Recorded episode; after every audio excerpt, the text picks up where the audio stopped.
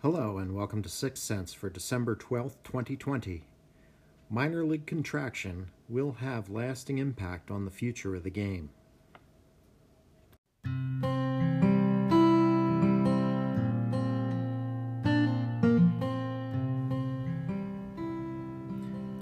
As I get older, a lot of memories start to become generic. By that I mean, I remember attending assemblies in elementary school, but not necessarily specific ones. But one I do remember sparked a lifelong love affair with minor league baseball.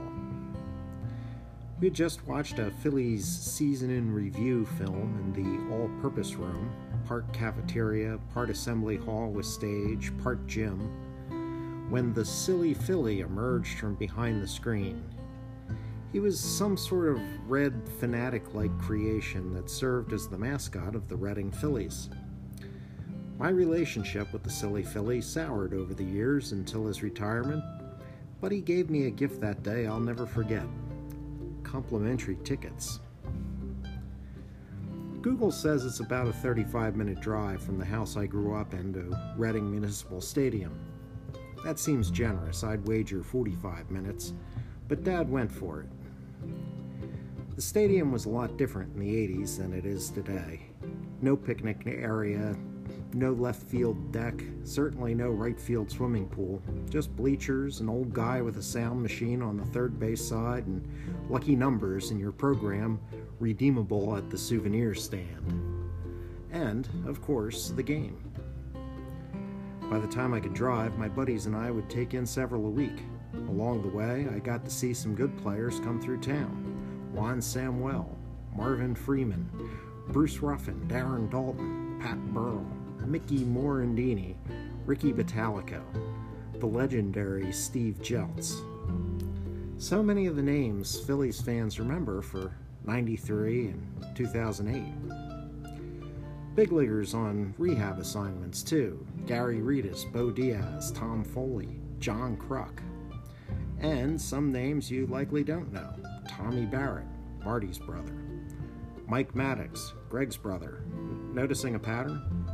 Jimmy Olander, Steve DeAngelis, Ricky Lundlade, Greg Legg, Francisco Melendez, Bruce Dostal, and far, far too many can't-miss prospects who, well, missed.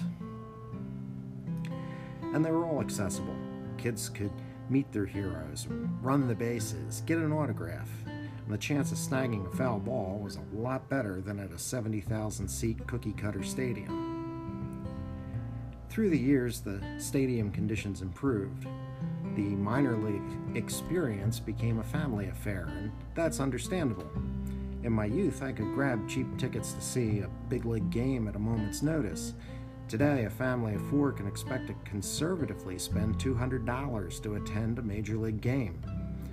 Minor league baseball's affordable entertainment, and it's a lot easier to leave when the kids act up by the fourth inning, because it didn't cost you half a paycheck to get there. Since leaving southeastern Pennsylvania, I miss double A ball. It's a great level to watch. Players are still hungry, but haven't been spoiled too much by success. But I've come around to A-ball as well. Frederick always puts on a nice experience. But the real gem, if you long for old-time baseball, was in Hagerstown. The Suns played in one of the oldest stadiums in the minors, and though modernized through the years, it still provided that game experience I remembered from so many years ago in Reading. Even before the current economic crisis, the Sword of Damocles hung over the team on an annual basis as ownership tried to force the town into constructing new, fancy digs.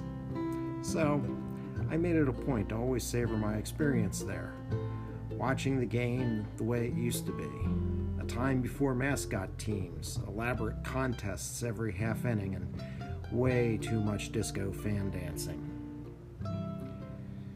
When word emerged last year that the end of the current agreement between M L B and minor league baseball would likely result in contraction of teams, even an eternal optimist would realize the end was nigh for baseball in Hagerstown. The suits would argue the financial outlook was difficult before covid nineteen ash-canned the twenty twenty minor league season. and we're yet to know what happens this spring, but considering this plan was on the table pre-COVID, one has to wonder at some of the motivation behind those decisions. Hagerstown is now gone. Frederick is dropping from A-ball to a draft prospect league. That makes the nearest pro minor league team roughly sixty miles away, ironically a comparable distance to Baltimore or Washington. That seems a little convenient.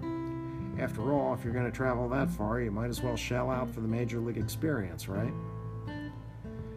What isn't convenient is the cost and the ordeal a family has to go through to attend a major league game. The unfortunate truth is a lot of families are going to lose out on a great family experience, and more kids are likely to miss out on seeing live baseball. I'm old enough that I still think of baseball as the game. I have great memories of sitting next to my grandpop on the back stoop or at the kitchen table in Philadelphia, listening to Harry Kalas and Richie Ashburn on a transistor radio. But it was those countless games sitting in Reading, watching Future Phils with my dad and later with my friends, that really cemented my love of baseball. As baseball continues to struggle with its relevance with the younger generations who flock to basketball and football, I think it will look back on some of these decisions with regret. I know I will.